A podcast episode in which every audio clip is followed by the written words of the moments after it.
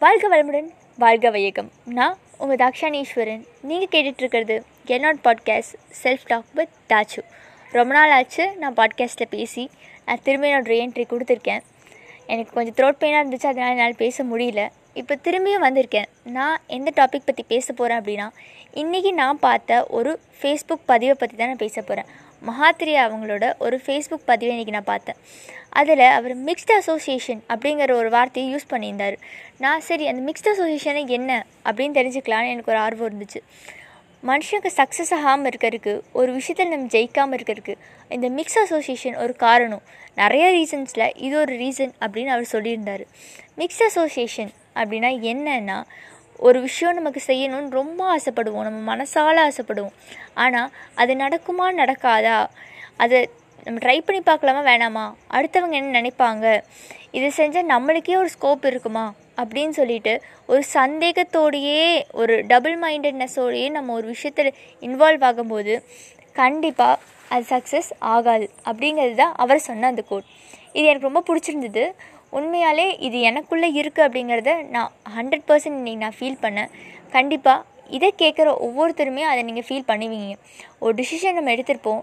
ஆனால் இருக்கிற எல்லா மக்களுமே நான் எடுத்த முடிவில் தெளிவாக இருப்பேன் அப்படின்னு யாருமே நம்ம இருக்க முடியாது.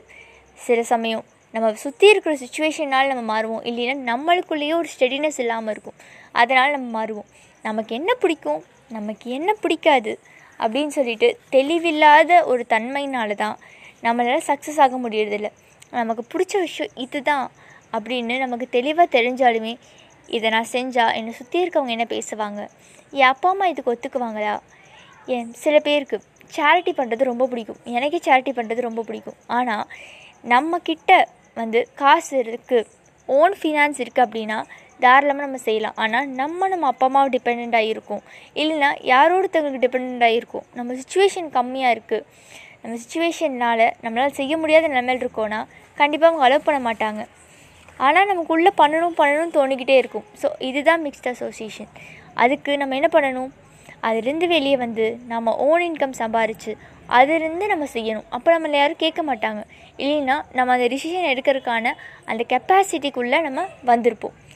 அதனால் மிக்ஸ்ட் அசோசியேஷனுக்குள்ளே இருக்கிற என்ன மாதிரியான நிறைய பேர் அவங்களோட சக்ஸஸ் பார்த்து அச்சீவ் பண்ண முடியாமல் ஸ்ட்ரகிள் பண்ணிகிட்ருப்போம் வாங்க கொஞ்சம் கொஞ்சமாக ஒவ்வொரு நாளாக நம்மளோட ட்ராபேக்லேருந்து நம்ம நம்மளை சரி பண்ணிக்கலாம்.